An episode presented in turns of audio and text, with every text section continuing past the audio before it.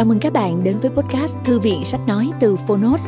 Ở podcast này, chúng tôi chia sẻ phần mở đầu và chương mục của những sách nói bán chạy thuộc nhiều lĩnh vực khác nhau được đội ngũ của Phonos chọn lọc.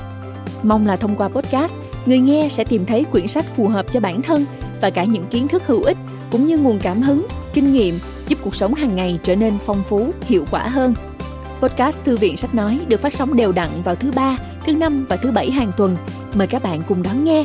Và nếu yêu thích nội dung này, hãy tải ứng dụng âm thanh số và sách nói có bản quyền Phonos để nghe trọn vẹn cuốn sách. Ngoài ra, Phonos còn sở hữu hàng ngàn nội dung số hấp dẫn khác như tóm tắt sách, ebook, thiền, truyện ngủ, nhạc chủ đề vân vân. Hẹn gặp lại các bạn tại ứng dụng sách nói có bản quyền Phonos nhé. Còn bây giờ, hãy cùng lắng nghe cuốn sách của ngày hôm nay.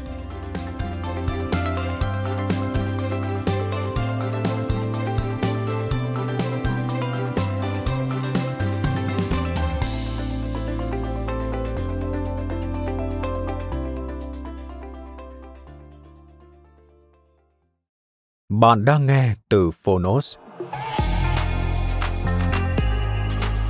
Sự va chạm giữa các nền văn minh và sự tái lập trật tự thế giới. Tác giả, Samuel P. Huntington Người dịch, Nguyễn Phương Sửu, Nguyễn Văn Hạnh, Nguyễn Phương Nam, Lưu Ánh Tuyết Hiệu đính, Võ Minh Tuấn Omega Plus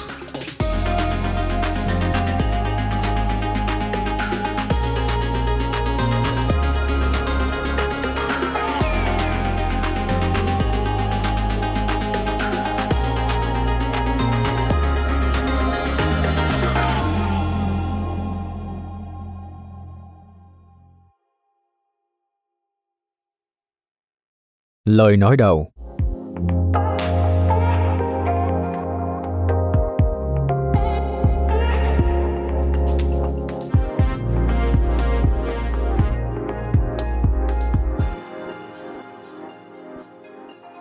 Sự va chạm giữa các nền văn minh và sự tái lập trật tự thế giới là tác phẩm có ảnh hưởng sâu xa.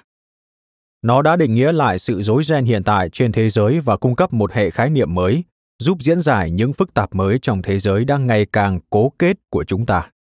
Vậy nên không lạ khi phân tích của Samuel Huntington về những dịch chuyển mang tính kiến tạo trong mối quan hệ tương hỗ giữa tín ngưỡng, văn hóa, chính trị, vốn ban đầu khá lạ lẫm, nhưng ngày càng trở nên hấp dẫn, đã giành được một chỗ đứng trên kệ sách giữa hàng chục tác phẩm đề đời, mang đến những góc nhìn tinh túy không thể thiếu nếu ta muốn hiểu được bao quát hơn về những vấn đề thế giới trong thời đại của chúng ta. Và cũng không ngạc nhiên khi tác phẩm này gợi lên không chỉ sự ngưỡng mộ đối với tầm vóc rộng lớn và chiều sâu ấn tượng, mà còn cả, nhất là lúc đầu, nỗi hoài nghi về mặt học thuật, về việc liệu có thật cuốn sách đã vượt qua các đường phân chia truyền thống trong các môn khoa học xã hội hay không. Đó là chưa kể đến những toan tính nhằm vào tình cảm để bài bác những giá trị cá nhân của Huntington hoặc mượn danh các động cơ nhị nguyên của Mani giáo để lợi dụng quan điểm của ông. Chỉ riêng lượng bạn đọc toàn cầu của sự va chạm đã chứng tỏ cuốn sách thỏa mãn niềm khao khát cháy bỏng trên toàn thế giới, muốn hiểu trọn vẹn và sâu sắc hơn hiện thực lịch sử đang xáo động của chúng ta so với bất kỳ điều gì khác trong các môn khoa học xã hội cổ điển. Trước khi tiếp tục, tôi thấy cần chia sẻ với bạn đọc hai bí mật. Sam Huntington và tôi là hai người bạn thân trong gần như toàn bộ quãng đời trưởng thành. Cùng tốt nghiệp Harvard, rồi lại cùng ở lại trường làm hai giảng viên trẻ. Không chỉ chúng tôi, mà hai người phụ nữ của chúng tôi cũng rất thân nhau. Sau khi Sam chuyển từ Harvard sang Columbia, cậu ta rủ tôi cùng sang với cậu. Con đường của chúng tôi chia làm hai ngả khi cậu ta chọn quay lại Harvard, còn tôi thì ở lại. Nhưng chúng tôi vẫn cố gắng viết chung với nhau một cuốn sách, và sau đó cậu ta lại cùng làm với tôi trong Nhà Trắng. Tại Nhà Trắng, Huntington thực hiện việc đánh giá chiến lược trên phạm vi rộng của sự đối đầu sổ Mỹ trong cuộc chiến giành quyền lực toàn cầu đang chi phối đáng kể các chính sách của cả chính quyền Carter và Reagan. Thứ hai, chỗ bạn bè thật nhưng chúng tôi vẫn thường hay bất đồng. Phải thú thực ban đầu tôi thấy hoài nghi về luận án lớn của ông ấy khi luận án này được duyệt trước dưới dạng một bài viết trong tạp chí Foreign Affairs. số tháng 7 năm 1993. Giống như mọi người, tôi ấn tượng sâu sắc với quy mô tham vọng của bài báo, nhưng cũng băn khoăn trước điều mà tôi nhìn nhận như là một sự áp đặt có chủ ý, một cái khung có tác động sâu rộng về mặt trí tuệ và lịch sử lên các động lực phức tạp của những cuộc xung đột xã hội, tôn giáo, dân tộc đương thời. Nhưng sau đó khi tham gia vào các cuộc thảo luận giữa Sam và một số người chỉ trích ông ấy, và đặc biệt là sau khi đọc cuốn sách này, những lo ngại của tôi đã dần biến mất. Tôi bắt đầu hiểu rằng luận điểm lớn và lối tổng hợp có tầm bao quát của ông ấy, những sự hiểu thấu sâu sắc, không chỉ rất cần thiết để hiểu các vấn đề thế giới đương đại, mà còn đối với việc hình thành nên những sự hiểu thấu đó một cách thông minh. Điểm cuối cùng phải nhấn mạnh là cuốn sách của Huntington, ngoài việc cung cấp một lý giải thực sự sáng tỏ cho những phức tạp trong tiến trình chính trị, còn mang lại một bệ phóng trí tuệ cho các chính sách mà vừa không liên quan đến sự đầu hàng thụ động thiếu suy xét trước thuyết định mệnh lịch sử quá đối đơn giản. Vừa giữ khư khư quan niệm, coi xung đột văn minh là sự cấp bách đạo đức không thể tránh được của thời đại chúng ta. Không ngạc nhiên khi một số người ủng hộ tư tưởng cực đoan đó lại càng bị cám dỗ bởi những lời hiệu triệu sang sảng sau sự kiện 11 tháng 9 thúc giục hành động, mà trên bình diện công chúng gói gọn những thách thức văn minh khó nắm bắt đặt ra cho Mỹ thành một khẩu hiệu giản dị. Chúng ta yêu tự do, bọn họ ghét tự do. Và chẳng thế, các kết luận chính sách rút ra từ sự đối trọi giản lược và khá mị dần như vậy đã gây nên những hậu quả tự sát khi áp dụng vào đời thực. Thực tế, trong những hàm ý chính sách của nó, sự va chạm giữa các nền văn minh đưa ra một sự cảnh tỉnh lớn. Gần một thập niên trước khi xảy ra sự kiện 11 tháng 9, thông điệp của Huntington là Trong thế giới đang được thức tỉnh về chính trị, về nhận thức của chúng ta trước các nhiệm vụ mà một số nền văn minh đòi hỏi, giống như các vũ khí hạt nhân với quy mô về hiểm họa chưa từng thấy của nó đòi hỏi. Chúng ta phải trông cậy vào sự liên hiệp giữa các nền văn minh dựa trên sự biết điều, tôn trọng và kiềm chế lẫn nhau để điều tiết các mối quan hệ giữa các quốc gia. Như vậy, cuốn sách này của Huntington không chỉ đi tiên phong về mặt trí tuệ, mà nó còn là một sự thông tuệ về mặt chính trị. Tháng 4 năm 2011 Zbigniew Brzezinski Thân tặng Nancy người đã chịu đựng sự va chạm với một nụ cười. Lời tựa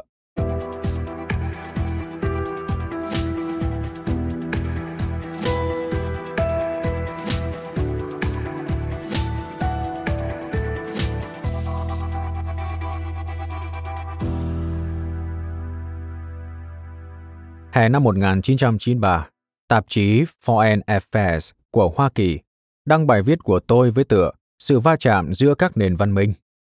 Theo các biên tập viên của tờ báo, bài viết của tôi đã khuấy động các luồng tranh luận kéo dài suốt 3 năm, nhiều hơn bất kỳ bài viết nào đã được xuất bản trong thập niên 1940. Chắc chắn trong 3 năm đó, nó cũng khuấy động nhiều tranh luận hơn hẳn bất kỳ bài viết nào tôi đã từng viết.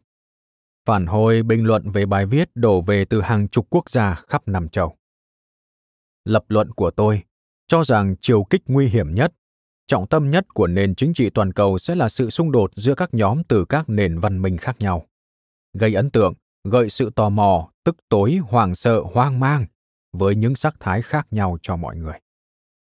Cho dù sự xung đột đó là gì, bài viết đã động đến tâm can con người ở mỗi nền văn minh.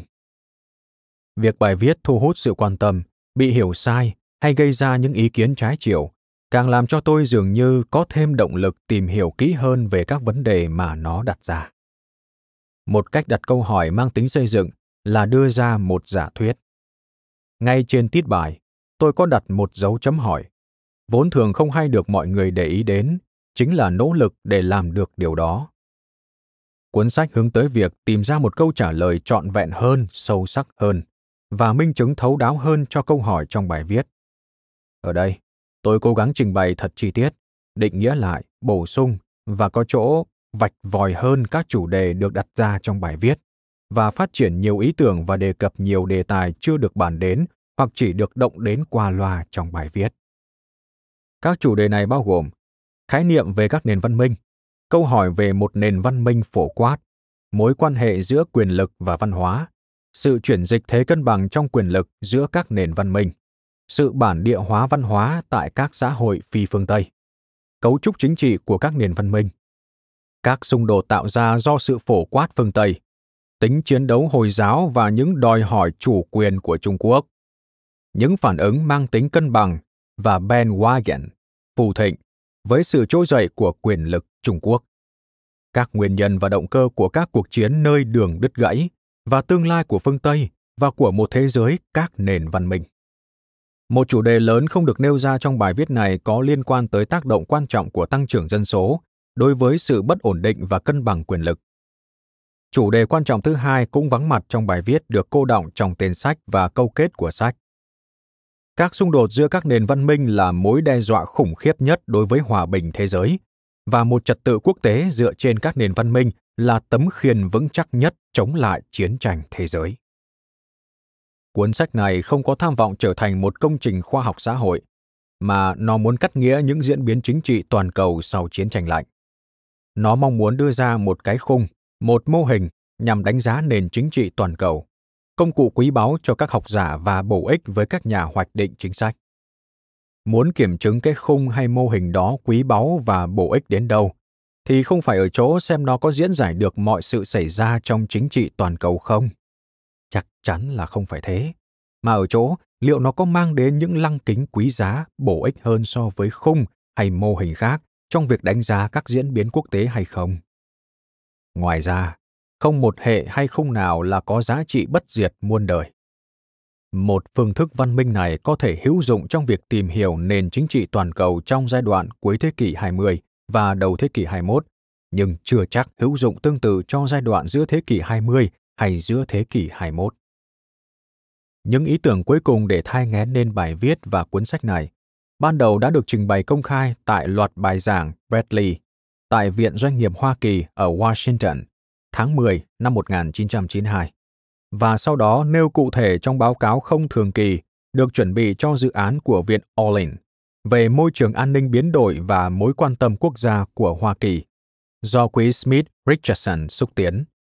Sau khi bài viết được đăng tải, tôi tham gia rất nhiều seminar và hội thảo về sự va chạm với các cộng đồng hàn lâm, chính phủ, doanh nghiệp và các cộng đồng khác trên toàn nước Mỹ. Ngoài ra, tôi may mắn có cơ hội tham gia thảo luận về bài viết cũng như luận điểm bài viết tại nhiều nước, trong đó có Argentina, Bỉ, Trung Quốc, Pháp, Đức, Anh, Hàn Quốc, Nhật, Luxembourg, Nga, Ả Rập Saudi, Singapore, Nam Phi, Tây Ban Nha, Thụy Điển, Thụy Sĩ và Đài Loan. Những cuộc thảo luận này cho tôi tiếp xúc với các nền văn minh lớn trừ Hindu, và tôi học hỏi được rất nhiều từ kiến thức, quan điểm của những người tham gia thảo luận. Năm 1994 và 1995, tôi thuyết trình trong một seminar tại Harvard về bản chất của thế giới hậu chiến tranh lạnh và những nhận xét sôi nổi có lúc gay gắt của các học viên tại seminar càng tăng thêm động lực cho tôi. Môi trường đồng nghiệp tương trợ tại Viện John M. Olin về nghiên cứu chiến lược và Trung tâm Chính sách Quốc tế của Harvard cũng đóng góp rất lớn cho công trình này của tôi. Bản thảo được Michael C. Dech, Robert O'Keohan, Farid Zakaria và R. Scott Zimmerman đọc trọn vẹn. Các nhận xét của họ mang đến những cải thiện đáng kể cả về bố cục cũng như chất lượng của cuốn sách. Trong quá trình viết sách, Scott Zimmerman giúp tôi mảng nghiên cứu. Nếu không có sự trợ giúp nhiệt thành, chuyên nghiệp và không thể thiếu này của ông, cuốn sách sẽ chẳng thể nào hoàn thiện được như vậy. Các sinh viên trợ giảng Peter June và Christiana Briggs cũng đóng góp xây dựng rất nhiều cho tác phẩm. Ray de Magistris giúp đánh máy các phần đầu của bản thảo. Carol Edward, tận tâm và đắc lực tuyệt vời, đã giúp chỉnh sửa bản thảo nhiều lần tới mức có khi cô thuộc lòng nhiều đoạn trong đó. Dini Shannon và Lynn Koch tại George Borchardt và Robert Asahina, Robert Bender và Johan Lee tại Simon Schuster đã thu xếp bản thảo một cách nhiệt tình và chuyên nghiệp trong quá trình xuất bản. Tôi vô cùng biết ơn những người này đã giúp tôi cho ra đời cuốn sách. Họ đã chăm chút cho nó tốt hơn những gì nó có, những thiếu sót còn lại là thiếu sót của tôi. Tác phẩm này của tôi được thực hiện nhờ sự hỗ trợ tài chính của quỹ John M. Olin và quỹ Smith Richardson. Nếu không có sự giúp đỡ của hai quỹ này, cuốn sách có thể sẽ phải trì hoãn nhiều năm mới hoàn thành.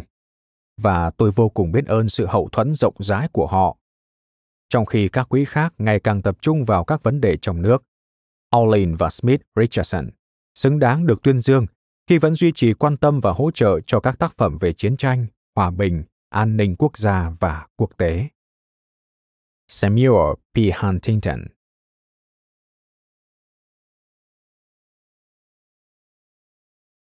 Phần 1 Một thế giới của những nền văn minh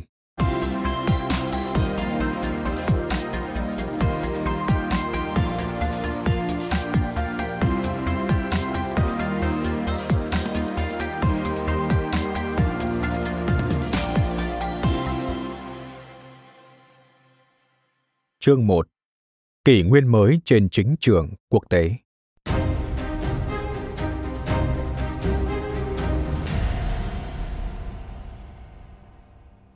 Phần mở đầu Những lá cờ và bản sắc văn hóa.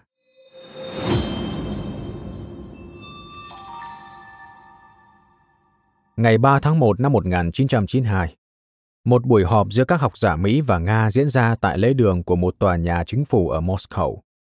Hai tuần trước đó, Liên Xô tàn rã và Liên bang Nga trở thành một quốc gia độc lập. Theo đó, bức tượng Lenin vẫn thường ngự trị trên sân khấu của lễ đường đã biến mất. Thay vào đó hiện giờ là lá cờ của Liên bang Nga được trưng bày trên bức tường phía trước. Duy chỉ có một chuyện, một học giả Mỹ nhận xét là lá cờ đó bị treo ngược. Khi điều này được chỉ ra cho các chủ nhà Nga, họ đã lẳng lặng và nhanh chóng sửa sai ngay trong lần nghỉ giải lao đầu tiên. Những năm hậu chiến tranh lạnh chứng kiến sự khởi đầu của những thay đổi sâu sắc về bản sắc các dân tộc và biểu tượng của những bản sắc này. Nền chính trị toàn cầu bắt đầu được tái định hình theo các xu thế văn hóa. Những lá cờ treo ngược là một dấu hiệu của sự quá độ, nhưng ngày càng có nhiều lá cờ tung bay cao hơn và hãnh diện hơn. Người Nga và các dân tộc khác tập hợp và tiến bước theo lá cờ và các biểu tượng thể hiện bản sắc văn hóa mới của chính họ. Ngày 18 tháng 4 năm 1994, 2.000 người tập hợp ở Sarajevo, vẫy những lá cờ của Ả Rập Saudi và Thổ Nhĩ Kỳ. Với việc vẫy những lá cờ này chứ không phải cờ của Liên Hợp Quốc, NATO hay cờ Mỹ, người Sarajevo tự xác định mình là những người anh em với các tín đồ Hồi giáo cho thế giới biết ai là và ai không là bạn bè thực sự của họ. Ngày 16 tháng 10 năm 1994, tại Los Angeles, 70.000 người tuần hành dưới một biển cờ Mexico phản đối dự luật 187 của Mỹ, tước bỏ nhiều quyền lợi của những người nhập cư bất hợp pháp và con cái của họ. Tại sao họ xuống đường với cờ Mexico nhưng lại đòi hỏi nước Mỹ phải cho họ được hưởng giáo dục miễn phí? Các nhà quan sát thắc mắc. Lẽ ra họ phải cầm cờ Mỹ. Hai tuần sau, nhiều người phản đối khác xuống đường với lá cờ Mỹ lộn ngược. Những lá cờ lần này biểu thị thắng lợi của họ trước dự luật 187 với 59% phiếu thuận tại California. Trong thời kỳ hậu chiến tranh lạnh, những lá cờ trên thế giới được xem là các biểu trưng của bản sắc văn hóa với hình chữ thập, trăng lưỡi liềm, thậm chí cả khăn đội đầu. Bởi văn hóa được coi trọng, và bản sắc văn hóa có ý nghĩa nhất đối với hầu hết mọi người. Người ta đang khám phá những bản sắc mới nhưng thường lại là cũ đang tiến bước giữa những lá cờ mới nhưng thường lại là cũ. Và chúng đang đưa họ tới những cuộc chiến với những kẻ thù mới nhưng thực ra lại là cũ. Một Weltanschauung theo tiếng Đức là thế giới quan ảm đạm cho kỷ nguyên mới này được thể hiện sinh động bằng triết lý của nhân vật người Venice, Italia theo chủ nghĩa dân tộc trong tiểu thuyết Dead Lagoon, Vũng Biển Chết của Michael Dibdin. Không thể có bạn mà lại không có kẻ thù. Trừ phi ta ghét cái không giống mình, ta mới không thể yêu được cái giống mình. Đây chỉ là những chân lý cũ mà chúng ta đang cố gắng khám phá lại sau một thế kỷ giả dối ủy mị. Những ai phủ nhận những chân lý này tức là phủ nhận gia đình, di sản, văn hóa của mình và chính mình. Họ sẽ không được tha thứ các chính khách và học giả không thể bỏ qua cái chân lý đáng buồn trong những chân lý cổ xưa này. Đối với các dân tộc đang tìm kiếm bản sắc và đang tái sáng tạo dân tộc, việc xác định kẻ thù là quan trọng. Và kẻ thù tiềm tàng nguy hiểm nhất xuất hiện ở những đường đứt gãy giữa các nền văn minh lớn của thế giới. Chủ đề trung tâm của cuốn sách này là văn hóa và bản sắc văn hóa, mà ở mức độ rộng nhất là các bản sắc văn minh đang định hình các mô hình liên kết, tàn giã và xung đột trong thế giới hậu chiến tranh lạnh. Năm phần của cuốn sách này là kết quả tất yếu của quá trình làm việc đầy công phu để đưa đến nhận định cơ bản này. Phần 1. Lần đầu tiên trong lịch sử, nền chính trị toàn cầu vừa đa cực vừa đa văn minh. Hiện đại hóa được phân biệt với phương Tây hóa và đang tạo ra một nền văn minh trong các xã hội chẳng phải toàn cầu, cũng chẳng phải phương Tây hay phi phương Tây, dù theo nghĩa nào đi nữa. Phần 2. Cán cân quyền lực giữa các nền văn minh đang dịch chuyển. Phương Tây đang suy thoái về ảnh hưởng tương đối. Các nền văn minh châu Á đang bành trướng sức mạnh kinh tế, quân sự và chính trị. Hồi giáo đang bùng nổ về dân số mà hậu quả là gây mất ổn định đối với các nước Hồi giáo và láng giềng của họ. Còn các nền văn minh phi phương Tây nói chung đang tái khẳng định giá trị văn hóa của mình. Phần 3. Một trật tự thế giới dựa trên nền tảng văn minh đang xuất hiện những xã hội chia sẻ sự tương đồng về văn hóa hợp tác với nhau những nỗ lực nhằm chuyển một xã hội từ nền văn minh này sang nền văn minh khác không thành công các quốc gia đang tập hợp lại xung quanh quốc gia dẫn đầu hoặc là hạt nhân của nền văn minh của họ. Phần 4. Những giả định có tính toàn cầu của phương Tây khiến nó mâu thuẫn với các nền văn minh khác, nghiêm trọng nhất là với Hồi giáo và Trung Quốc. Ở cấp độ cục bộ, chiến tranh chủ yếu giữa người Hồi giáo và phi Hồi giáo đang tạo ra sự liên kết các nước anh em, đe dọa leo thang cao hơn, đòi hỏi các quốc gia hạt nhân phải nỗ lực ngăn chặn những cuộc chiến này. Phần 5. Sự sống còn của phương Tây phụ thuộc vào việc người Mỹ tái khẳng định bản sắc phương Tây của họ, còn người phương Tây thừa nhận nền văn minh của mình là độc nhất vô nhị. Họ phải đoàn kết để làm mới lại và giữ gìn nó trước những thử thách đến từ các xã hội phi phương Tây. Khả năng tránh được một cuộc chiến toàn cầu giữa các nền văn minh phụ thuộc vào việc các nhà lãnh đạo thế giới có chấp nhận và hợp tác để duy trì tính chất đa văn minh của nền chính trị toàn cầu hay không. Một thế giới đa cực và đa văn minh.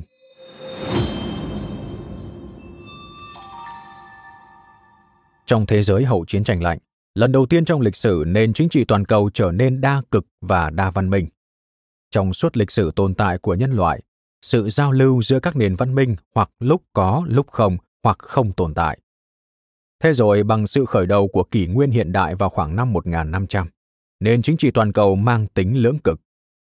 Trong hơn bốn thế kỷ, các quốc gia dân tộc phương Tây như Anh, Pháp, Tây Ban Nha, Áo, Phổ, Đức, Hoa Kỳ và các nước khác làm thành một hệ thống quốc tế đa cực ngay trong lòng nền văn minh phương Tây đã cọ sát, cạnh tranh và gây chiến với nhau. Cùng lúc, các nước phương Tây còn bành trướng, trinh phạt, xâm lược thuộc địa hoặc gây ảnh hưởng có tính quyết định đối với nền văn minh khác. Trong thời kỳ chiến tranh lạnh, nền chính trị toàn cầu trở thành lưỡng cực và thế giới bị chia làm ba phần. Một nhóm các nước dân chủ và giàu có do Hoa Kỳ đứng đầu bị lôi cuốn vào cuộc ganh đua về ý thức hệ, chính trị, kinh tế và đôi lúc là cả quân sự với nhóm nước cộng sản nghèo hơn do Liên Xô đứng đầu. Đa phần các cuộc xung đột giữa hai cường quốc này bị đẩy ra ngoài biên giới của họ, được tiến hành ở thế giới thứ ba gồm các nước nghèo, thiếu ổn định về chính trị, mới giành được độc lập và tuyên bố không liên kết.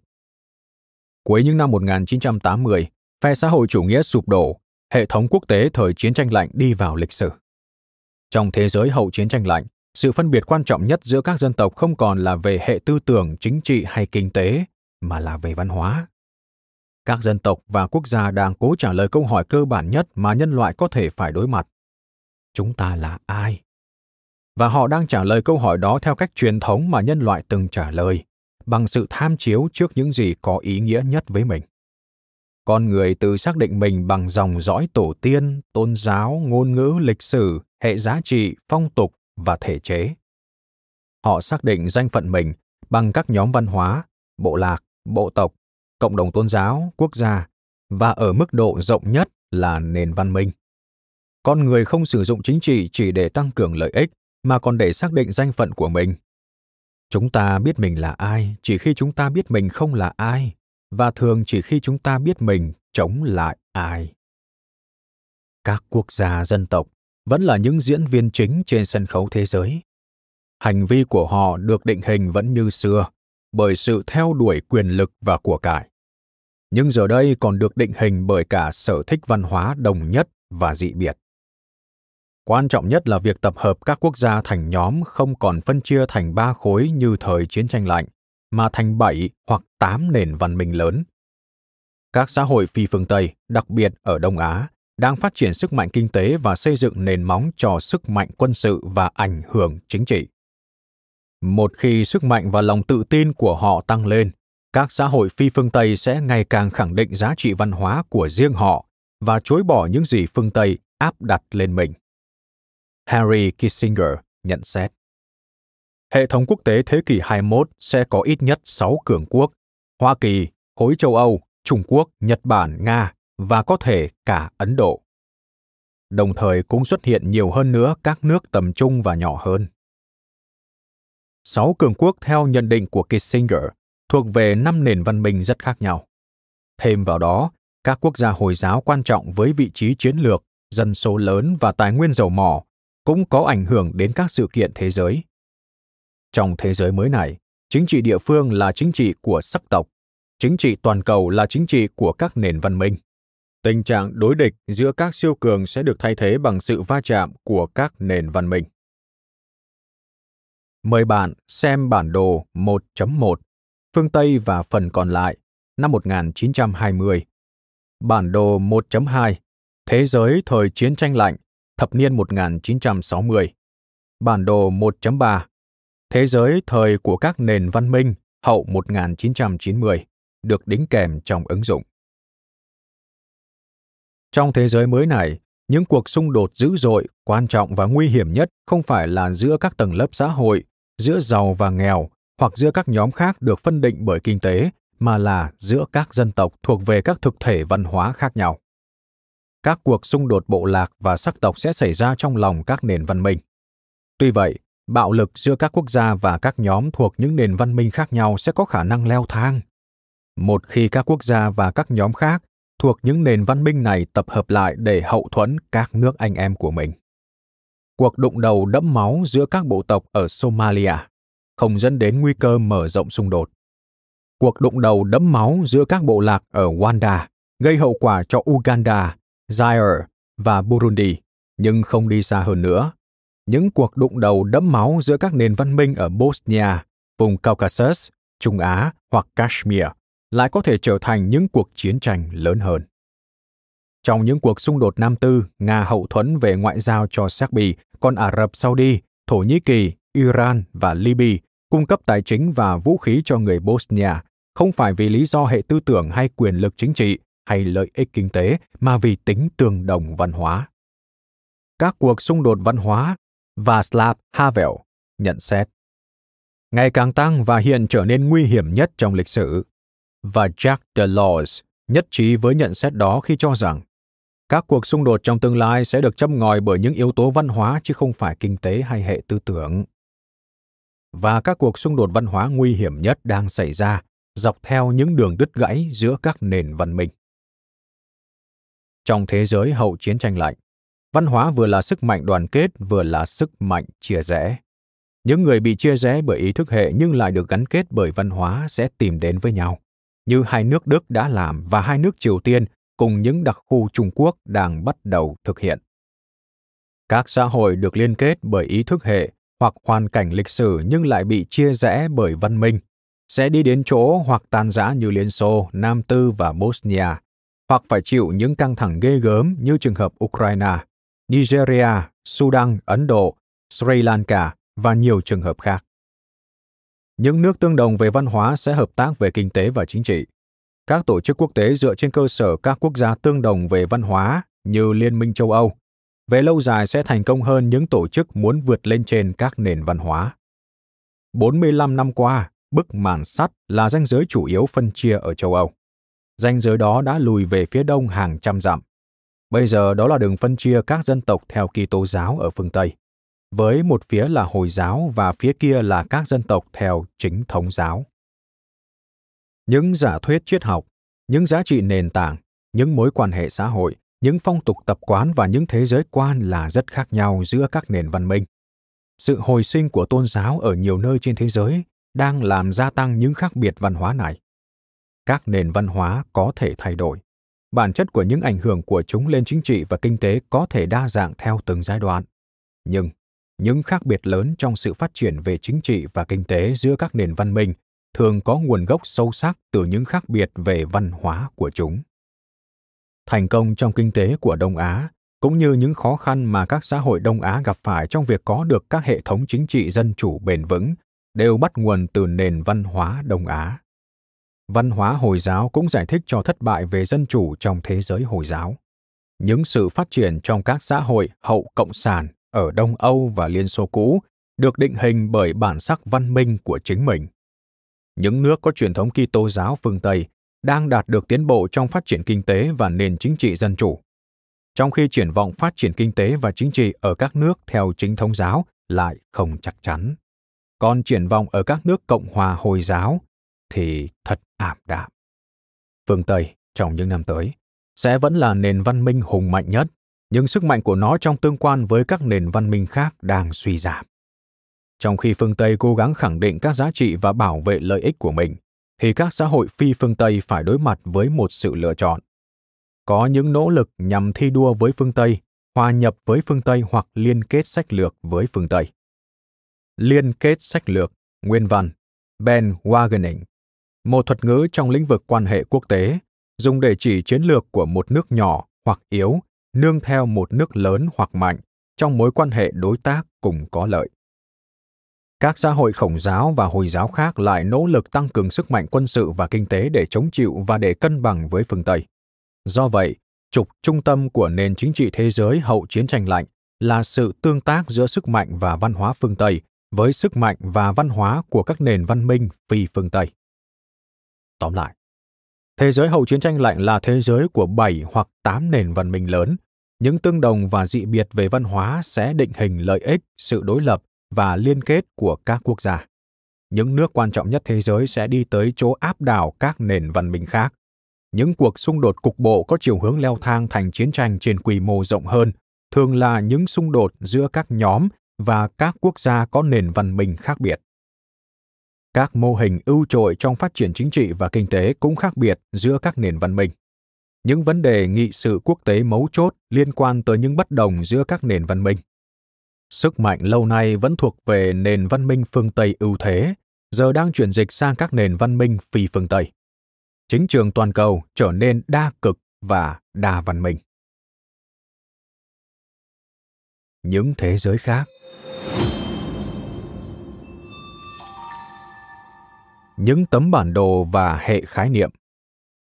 Bức tranh này về nền chính trị thế giới, thời hậu chiến tranh lạnh, được định hình bởi các yếu tố văn hóa và những tương tác liên quan giữa các quốc gia và nhóm nước thuộc các nền văn minh khác nhau, đã được đơn giản hóa khá nhiều. Nó đã lược bỏ nhiều thứ, bóp méo một số thứ và làm lu mờ những thứ khác. Tuy vậy, nếu chúng ta muốn suy nghĩ một cách nghiêm túc về thế giới và hành động hiệu quả trong thế giới đó cần phải có một bản đồ lược giản trong thực tế chứa đựng một chút lý luận khái niệm khuôn mẫu hệ khái niệm nếu không có những cấu trúc tri thức như vậy, sẽ chỉ có duy nhất sự ồn ào hỗn loạn của hỗn loạn.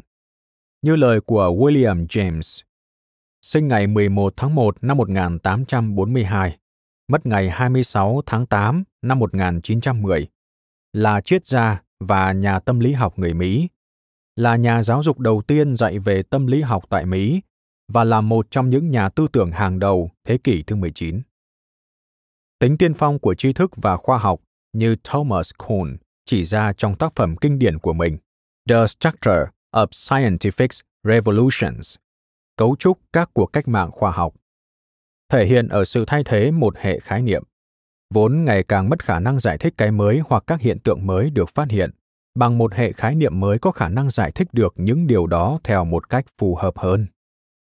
Để được chấp nhận như một hệ khái niệm, Kuhn viết, Một lý thuyết phải tỏ ra tốt hơn các đối thủ của mình chứ không cần và thực tế là không bao giờ cần phải giải thích tất cả sự kiện mà nó có thể phải đối mặt. Tìm đường trong một xứ lạ. John Lewis Gaddis cũng nhận xét một cách đúng đắn. Thường cần một loại bản đồ nào đó, khoa học bản đồ giống như bản thân sự nhận thức là một sự lược giản hóa cần thiết cho phép chúng ta biết mình đang ở đâu và có thể đi đâu. Ông cũng chỉ ra một mô hình, đó là hình ảnh các siêu cường ganh đua nhau thời chiến tranh lạnh, lần đầu tiên được Harry Truman ví như một bài tập về khoa học bản đồ địa chính trị, mô tả phối cảnh quốc tế bằng ngôn từ ai cũng hiểu được, và như thế đã dọn đường cho một chiến lược ngăn chặn phức tạp sắp xảy ra. Thế giới quan và các lý thuyết sinh ra từ đó là những chỉ dẫn không thể thiếu được về nền chính trị quốc tế. Trong 40 năm, một cách rất đơn giản nhưng cũng rất hữu dụng, sinh viên và những người hoạt động trong lĩnh vực quan hệ quốc tế đã suy nghĩ và hành động theo hệ khái niệm thời chiến tranh lạnh về các vấn đề thế giới. Hệ thống này đã không thể giải thích được mọi điều đang diễn ra trên chính trường thế giới. Nếu sử dụng thuật ngữ của Kuhn, sẽ xuất hiện nhiều dị biệt, và đôi khi hệ khái niệm thời chiến tranh lạnh này đã làm các học giả và chính khách không nhận ra được những diễn biến lớn, chẳng hạn như sự chia rẽ xô trùng. Nhưng với tư cách là một khuôn mẫu đơn giản của chính trường toàn cầu, hệ thống này giải thích được những hiện tượng phức tạp tốt hơn các hệ thống đối thủ khác. Nó là xuất phát điểm cơ bản cho những suy nghĩ về các sự kiện quốc tế và được nhiều người chấp nhận. Đồng thời, nó định hình tư tưởng về chính trường thế giới cho hai thế hệ. Các hệ khái niệm hoặc bản đồ đơn giản rất cần thiết cho tư duy và hành động của con người. Một mặt, chúng ta có thể hình thành một cách tường minh những lý thuyết hoặc mô hình và sử dụng chúng một cách có ý thức để dẫn dắt hành vi của mình. Mặt khác, chúng ta có thể khước từ nhu cầu dẫn dắt này và cho rằng chúng ta hành động chỉ dựa trên những dữ kiện khách quan, giải quyết mỗi trường hợp trên cơ sở những ưu điểm của nó. Tuy nhiên, nếu chúng ta cho là như vậy, có nghĩa là chúng ta đang tự lừa dối mình vì sâu trong trí não của chúng ta, ẩn chứa những giả định, thiên kiến và định kiến. Những thứ sẽ xác định chúng ta nhận thức thực tế như thế nào. Quan tâm đến những dữ kiện gì? Đánh giá tầm quan trọng và giá trị của chúng ra sao? Chúng ta cần đến những mô hình tường minh hoặc hàm ẩn để có thể, một, sắp xếp và khái quát hóa thực tế. Hai, hiểu được quan hệ nhân quả giữa các hiện tượng. Ba, tiên liệu và nếu may mắn, dự đoán được những diễn biến tương lai.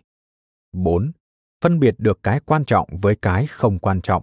Và 5. Cho thấy chúng ta nên đi theo con đường nào để đạt được mục đích.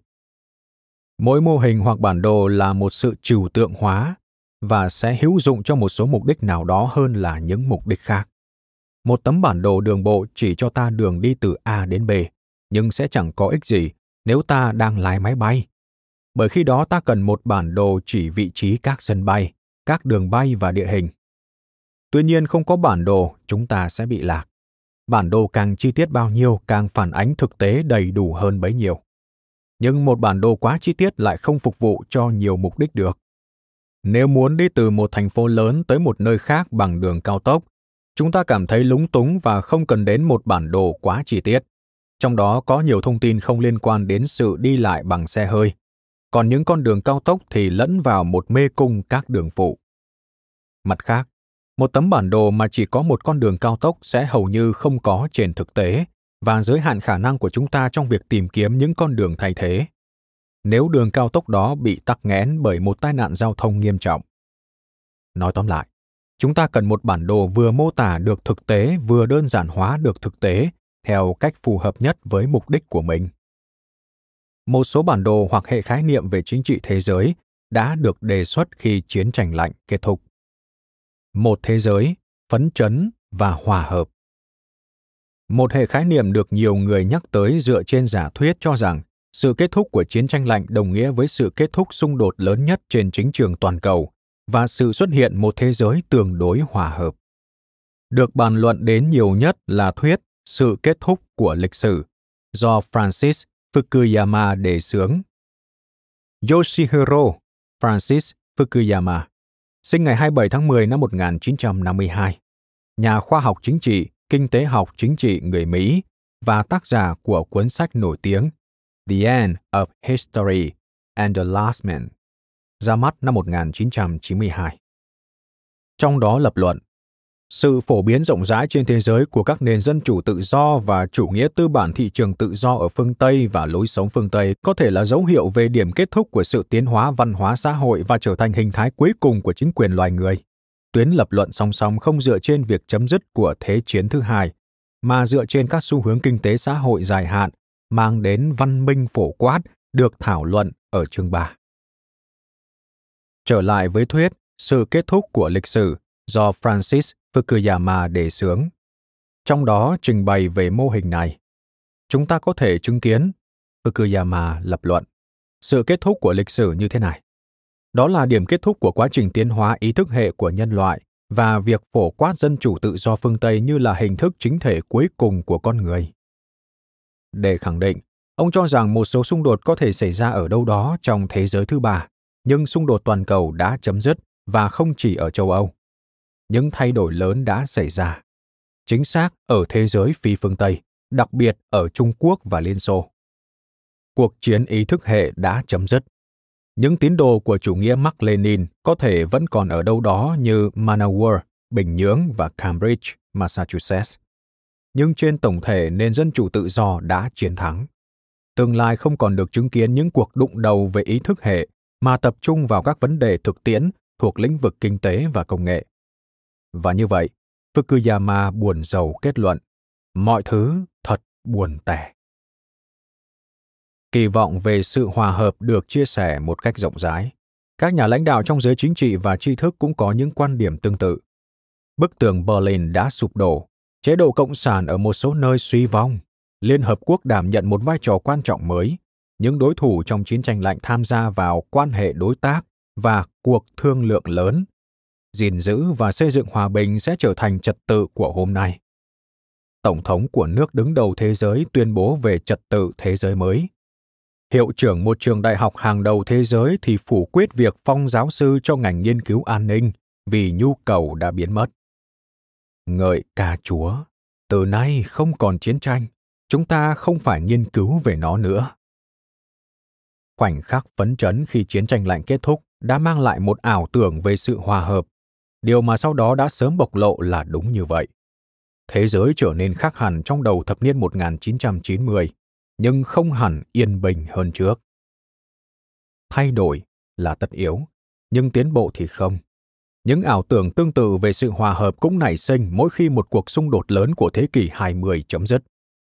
Thế chiến thứ nhất là chiến tranh để chấm dứt những cuộc chiến tranh và khiến thế giới an toàn hơn đối với nền dân chủ. Thế chiến thứ hai, như Franklin Roosevelt nhận xét, sẽ chấm dứt một hệ thống hành động đơn phương, những liên minh độc quyền, những sự cân bằng lực lượng và mọi thủ đoạn vốn từng được nỗ lực thi hành qua hàng thế kỷ nhưng luôn thất bại. Thay vào đó, chúng ta sẽ có một tổ chức chung gồm các dân tộc yêu chuộng hòa bình và bắt đầu một cấu trúc hòa bình vĩnh cửu. Tuy vậy, Thế chiến thứ nhất đã sinh ra chủ nghĩa cộng sản, chủ nghĩa phát xít và đảo ngược xu thế dân chủ đã có trong một thế kỷ trước. Thế chiến thứ hai lại sinh ra chiến tranh lạnh có tính toàn cầu. Ảo tưởng về sự hòa hợp sau chiến tranh lạnh đã sớm tàn biến với những cuộc xung đột sắc tộc và thanh lọc sắc tộc tăng theo cấp số nhân.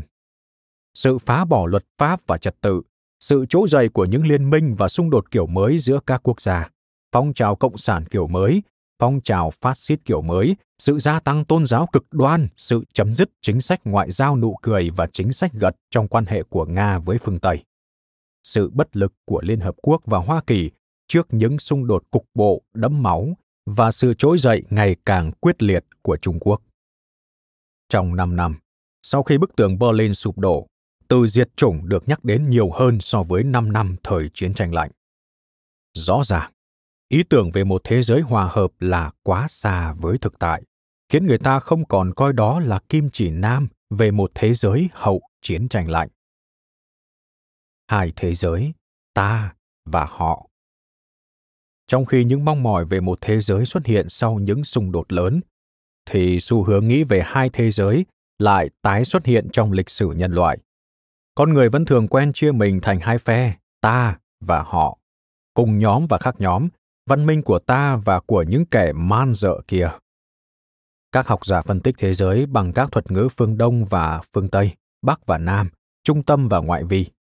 Người Hồi giáo có truyền thống chia thế giới thành Da'an Islam và Da'an Harb, xứ sở hòa bình và xứ sở chiến tranh.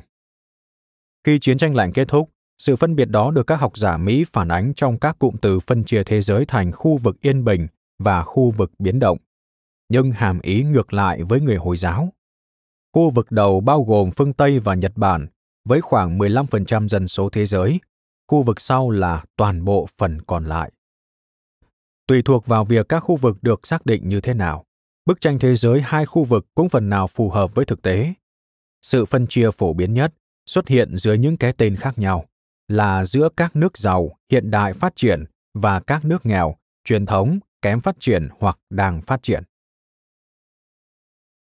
Có quan hệ lịch sử với sự phân chia về kinh tế này là sự phân chia về văn hóa giữa phương Đông và phương Tây. Theo đó, vấn đề hạt nhân không phải là sự khác biệt về kinh tế mà là sự khác biệt về nền tảng triết học hệ giá trị và lối sống. Mỗi hình ảnh này phản ánh một số nét của thực tế nhưng cũng chứa đựng những hạn chế. Các nước giàu và hiện đại có chung những đặc điểm tương đồng khiến họ khác với các nước nghèo và truyền thống vốn cũng có chung những điểm tương đồng nhau sự khác biệt giàu nghèo có thể dẫn đến xung đột giữa các xã hội nhưng bằng chứng cho thấy rằng xung đột này xảy ra trước hết khi các xã hội giàu và mạnh hơn muốn lấn át và thôn tính những xã hội nghèo và truyền thống hơn. Phương Tây đã làm thế hơn 400 năm nay, để rồi các nước thuộc địa đã vùng lên, tiến hành những cuộc chiến tranh giải phóng chống lại những cường quốc thực dân. Trong thế giới hiện nay, quá trình phi thực dân hóa đang diễn ra và những cuộc chiến tranh giải phóng đang được thay thế bằng các cuộc xung đột giữa các dân tộc được giải phóng. Ở một mức độ trung hơn, xung đột giàu nghèo ít xảy ra trừ một số trường hợp đặc biệt. Vì các nước nghèo thường thiếu sự đoàn kết chính trị sức mạnh kinh tế và tiềm lực quân sự để đương đầu với các nước giàu. Sự phát triển kinh tế ở châu á và châu mỹ latin đang làm lu mờ sự phân đôi giản đơn giữa những người có và những người không có các quốc gia giàu có tiến hành những cuộc chiến tranh mậu dịch với nhau còn giữa các quốc gia nghèo khó thì lại có những cuộc chiến tranh đầy bạo lực tuy nhiên một cuộc chiến tranh giai cấp có tính quốc tế giữa miền Nam nghèo và miền Bắc giàu còn rất xa với thực tế, xa vời như một thế giới đại đồng hòa hợp hạnh phúc vậy. Quan điểm phân chia thế giới thành hai phần dưới góc độ văn hóa vẫn chưa hữu ích. Ở một chừng mực nào đó, phương Tây là một chỉnh thể, còn những xã hội phi phương Tây có điểm gì chung? Ngoài thực tế, họ đều là phi phương Tây. Các nền văn minh Nhật Bản, Trung Hoa, Hindu, Hồi giáo và Phi Châu có ít điểm chung về tôn giáo, cấu trúc xã hội, thể chế và các giá trị nổi trội. Tính đoàn kết của cộng đồng phi phương Tây và sự phân đôi Đông Tây là những chuyện hoang đường do phương Tây sáng tác.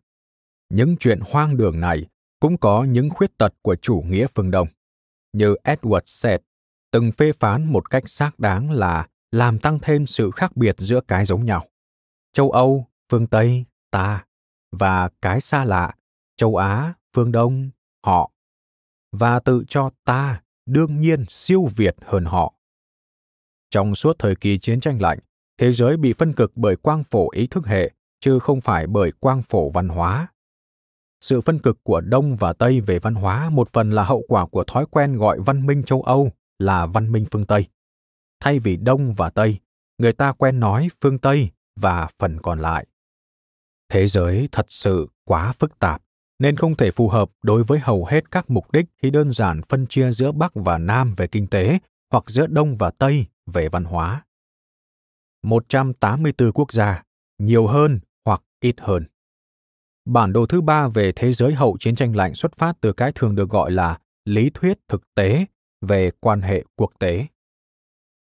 Theo lý thuyết này, các quốc gia thật sự là những diễn viên chính, quan trọng và duy nhất trong các vấn đề quốc tế quan hệ giữa các quốc gia là quan hệ vô chính phủ và do vậy để đảm bảo sự tồn vong và an ninh của mình các quốc gia lúc nào cũng cố gắng bành trướng tối đa sức mạnh của họ nếu quốc gia này thấy quốc gia khác đang gia tăng sức mạnh do đó trở thành một sự đe dọa tiềm tàng nó sẽ phải nỗ lực tự bảo vệ an ninh của mình bằng cách tăng cường sức mạnh hoặc liên minh với những quốc gia khác từ những nhận định này, có thể tiên đoán được lợi ích và hành động của nhiều hoặc ít hơn 184 quốc gia trong thế giới hậu chiến tranh lạnh.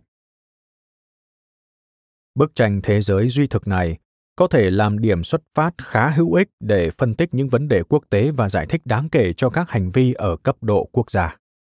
Các quốc gia vẫn đang và sẽ là những thực thể chi phối trong các vấn đề thế giới. Họ vẫn duy trì quân đội, điều hành ngoại giao, thương thảo các hiệp ước, tiến hành chiến tranh, kiểm soát các tổ chức quốc tế, tác động và định hình nền sản xuất và thương mại một cách có cần nhắc. Chính phủ các quốc gia ưu tiên đảm bảo an ninh bên ngoài quốc gia của họ, mặc dù họ thường dành ưu tiên cao hơn cho việc đảm bảo an ninh của họ với tư cách một chính phủ chống lại những mối đe dọa từ bên trong. Nhìn chung, hệ thống khái niệm mang tính thống kê này cung cấp một bức tranh thực tiễn về nền chính trị quốc tế hơn là quan điểm một hoặc hai thế giới. Tuy vậy, luận điểm trên cũng gặp phải những hạn chế lớn. Nó cho rằng mọi quốc gia đều nhận thức giống nhau về lợi ích và giống nhau về hành động của mình. Nó đưa ra giả thiết đơn giản rằng sức mạnh là trên hết và là xuất phát điểm để hiểu được hành vi của một quốc gia, nhưng lại không đưa được quốc gia đó tiến xa. Các quốc gia xác định những lợi ích của mình không chỉ trên phương diện sức mạnh mà còn trên nhiều phương diện khác nữa.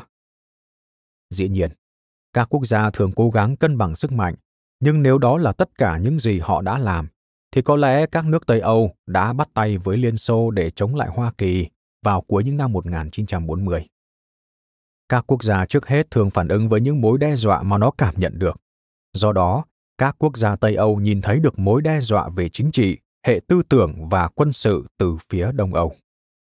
Họ nhìn thấy lợi ích của mình theo cách mà thuyết thực tiễn cổ điển không dự đoán được. Những giá trị văn hóa và thể chế có ảnh hưởng mạnh mẽ đến việc các quốc gia xác định lợi ích của mình như thế nào. Lợi ích quốc gia được định hình không chỉ bằng hệ giá trị và thể chế nội bộ mà còn bằng cả các tiêu chí và thể chế quốc tế. Vượt trên cả mối quan tâm chủ yếu về an ninh, các kiểu nhà nước khác nhau xác định lợi ích của mình theo những cách khác nhau. Các quốc gia có văn hóa và thể chế tương đồng sẽ tìm thấy lợi ích chung. Các quốc gia dân chủ có những điểm chung với các quốc gia dân chủ khác và do vậy họ không đánh lẫn nhau. Canada không cần phải liên minh với quốc gia khác để chống lại sự xâm lược của Hoa Kỳ ở mức độ cơ bản. Những giả thiết của hệ khái niệm phân loại theo quốc gia tỏ ra phù hợp trong lịch sử, nhưng chúng không giúp chúng ta hiểu được nền chính trị toàn cầu sau chiến tranh lạnh khác với nền chính trị toàn cầu trong và trước chiến tranh lạnh như thế nào. Tuy vậy, rõ ràng là có những sự khác nhau và các quốc gia theo đuổi lợi ích của mình một cách khác nhau theo từng giai đoạn lịch sử. Trong thời kỳ hậu chiến tranh lạnh, các quốc gia ngày càng có xu hướng xác định lợi ích của mình trên nền tảng của văn minh. Họ hợp tác và liên kết với những quốc gia có nền văn hóa giống nhau hoặc tương đồng, và thường xung đột với những quốc gia có nền văn hóa khác biệt. Quốc gia này xác định những mối đe dọa với mình thông qua các ý định của quốc gia kia, và hiểu rằng chúng được định hình mạnh mẽ bởi văn hóa đến mức nào. Công chúng và các nhà chính trị ít để ý đến những đe dọa xuất hiện từ những người mà họ cảm thấy có hiểu biết và có thể tin cậy. Vì những người này cùng chia sẻ ngôn ngữ, tôn giáo, các giá trị, các thể chế và văn hóa. Họ thường chú ý đến các mối đe dọa tới từ những quốc gia có những nền văn hóa khác biệt, khiến họ không hiểu và cảm thấy chưa thể tin cậy được. Giờ đây, một liên xô theo chủ nghĩa mark lenin không còn là mối đe dọa với thế giới tự do nữa. Hoa kỳ không còn phải chống lại mối đe dọa này. Và các nước thuộc cả hai thế giới này ngày càng nhận thấy những mối đe dọa đến từ các xã hội khác biệt về văn hóa. Trong khi các quốc gia duy trì những vai diễn cơ bản trên chính trường thế giới, họ cũng phải chịu những thua thiệt về chủ quyền, trách nhiệm và quyền lực. Các thiết chế quốc tế bây giờ khẳng định quyền phán xét và bó hẹp những gì một quốc gia có thể làm trong khuôn khổ lãnh thổ của mình. Trong một số trường hợp, nhất là châu âu, các thiết chế quốc tế đã đảm nhận những chức năng quan trọng vốn trước đây do mỗi quốc gia thực hiện và các tổ chức quốc tế đầy sức mạnh đang hình thành để trực tiếp hành động với từng công dân. Trên bình diện toàn cầu, hình thành xu thế các chính phủ mất dần đi quyền lực của mình qua việc ủy thác cho các cấp thấp hơn và các thực thể chính trị địa phương.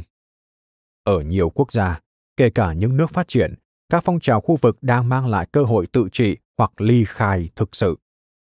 chính quyền trung ương mất đi đáng kể khả năng kiểm soát dòng chảy tiền tệ vào và ra khỏi đất nước mình và đang ngày càng khó kiểm soát được các dòng chảy tư tưởng, công nghệ, hàng hóa và con người. Nói một cách ngắn gọn, những biên giới quốc gia ngày càng trở nên mong manh. Tất cả những diễn biến này làm cho nhiều người nhận thấy mô hình một quốc gia cứng nhắc như quả bóng bia từng là tiêu chí được tuyên bố kể từ Hiệp ước Westphalia năm 1648 đã dần chấm dứt và xuất hiện một trật tự quốc tế phức tạp, đa dạng, đa tầng, gần giống với thời Trung Cổ.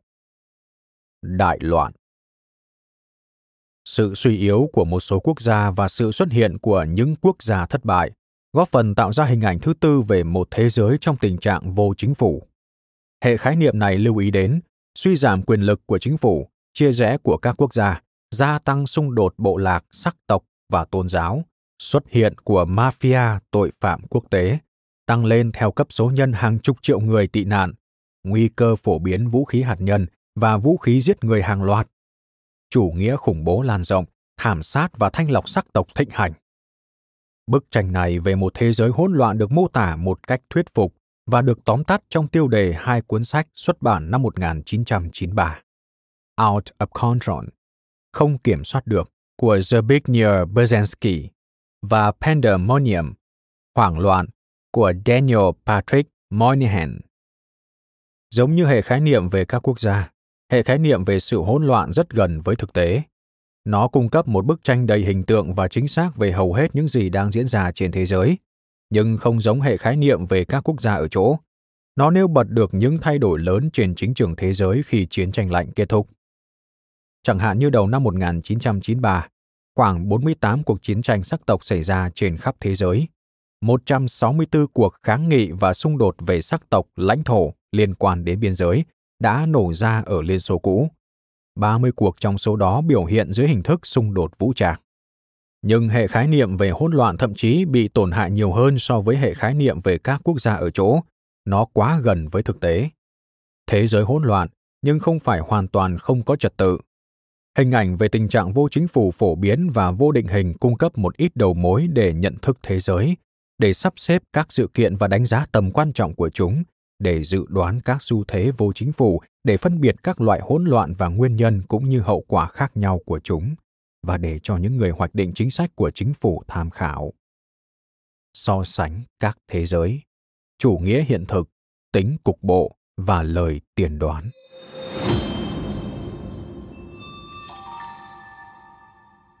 Mỗi trong bốn hệ khái niệm nêu ở trên đều cung cấp một sự kết hợp khác nhau giữa chủ nghĩa hiện thực và tính cục bộ.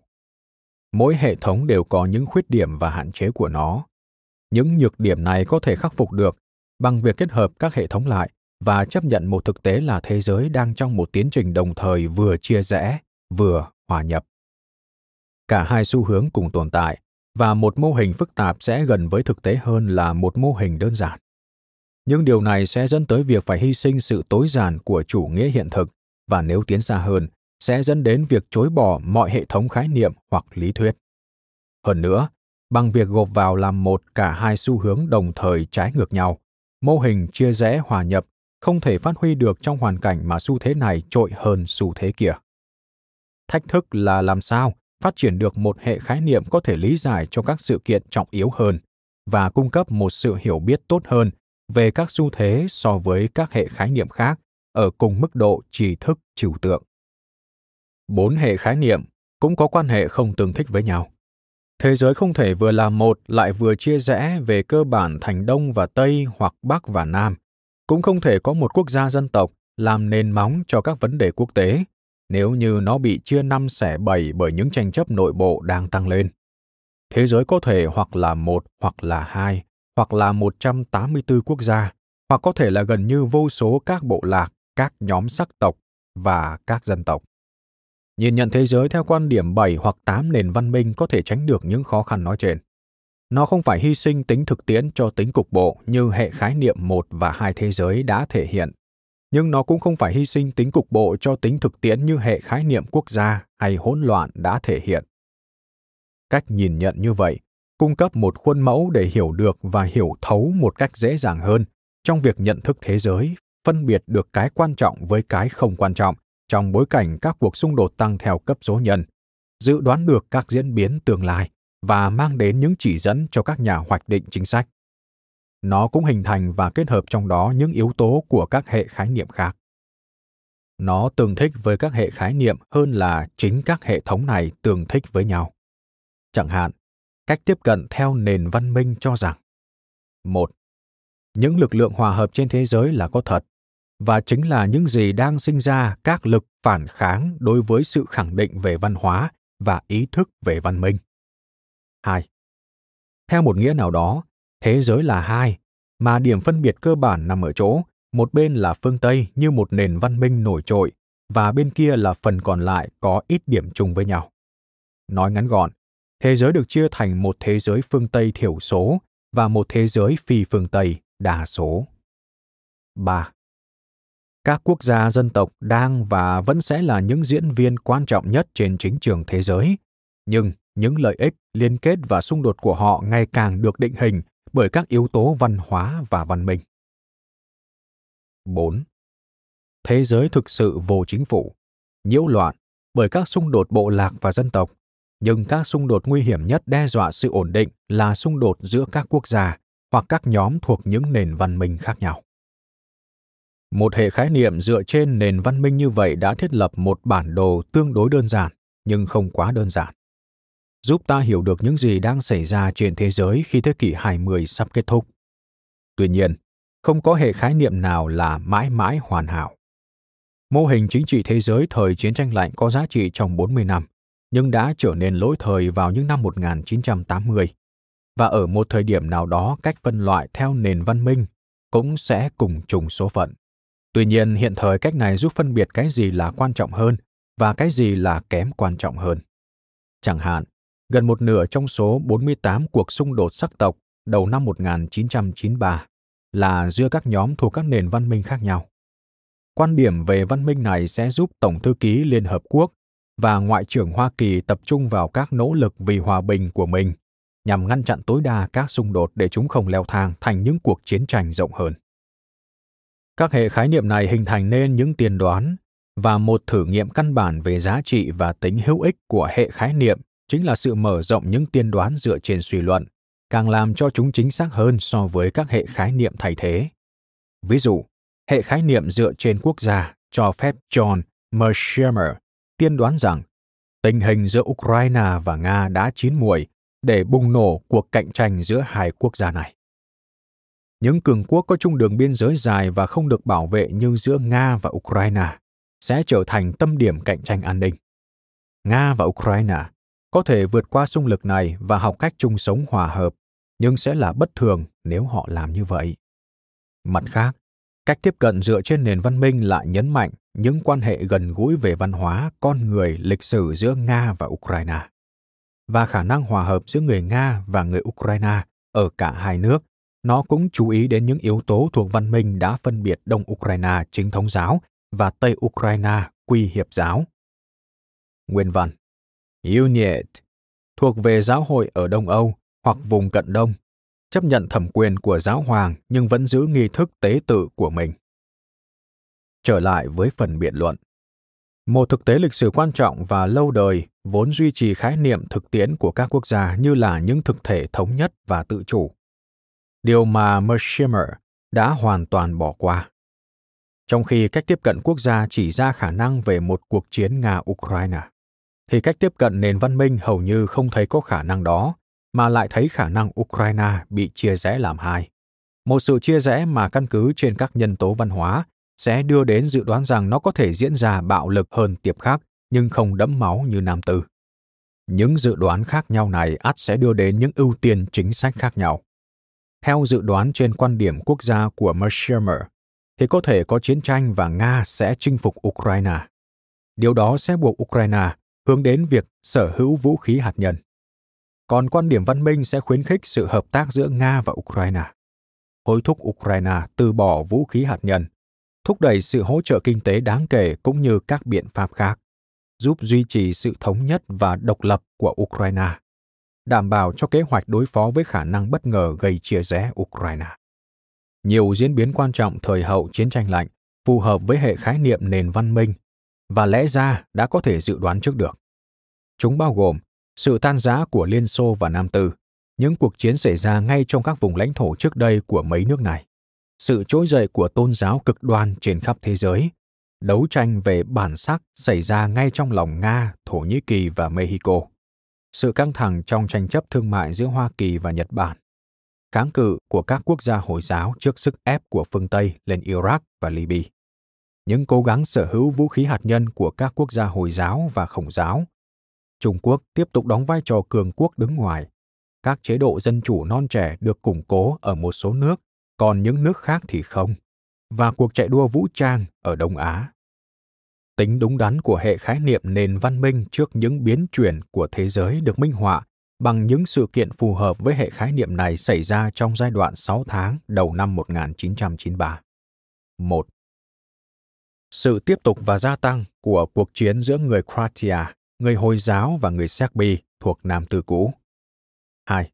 Sự thất bại của phương Tây cả trong việc trợ giúp người Hồi giáo Bosnia và lên án tội ác của người Croatia giống như đã từng lên án tội ác của người Serbi. 3 sự không tự nguyện của Nga trong việc tham gia cùng các thành viên khác thuộc Hội đồng Bảo an Liên Hợp Quốc nhằm giúp người Serbi ở Croatia lập lại hòa bình với chính phủ Croatia và chấp nhận cho Iran cùng các quốc gia Hồi giáo khác đưa 18.000 quân vào bảo vệ người Hồi giáo Bosnia. 4. Sự tăng cường chiến tranh giữa người Armenia với người Azerbaijan. Thổ Nhĩ Kỳ và Iran yêu cầu người Armenia từ bỏ cuộc trinh phạt việc triển khai quân đội Thổ Nhĩ Kỳ và Iran dọc biên giới Azerbaijan và lời cảnh báo của Nga rằng hành động của Iran góp phần làm leo thang xung đột và đẩy nó đến ngưỡng nguy hiểm của việc quốc tế hóa. 5. Việc tiếp diễn chiến sự ở Trung Á giữa quân đội Nga và du kích quân Mujahideen, chỉ những chiến binh Hồi giáo tham gia thánh chiến.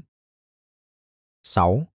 Sự đối đầu tại Hội nghị Nhân quyền Viên giữa phương Tây do Ngoại trưởng Hoa Kỳ Warren Christopher dẫn đầu, phản đối thuyết tương đối về văn hóa với Liên minh các quốc gia Hồi giáo và Khổng giáo, bác bỏ thuyết phổ quát phương Tây. 7.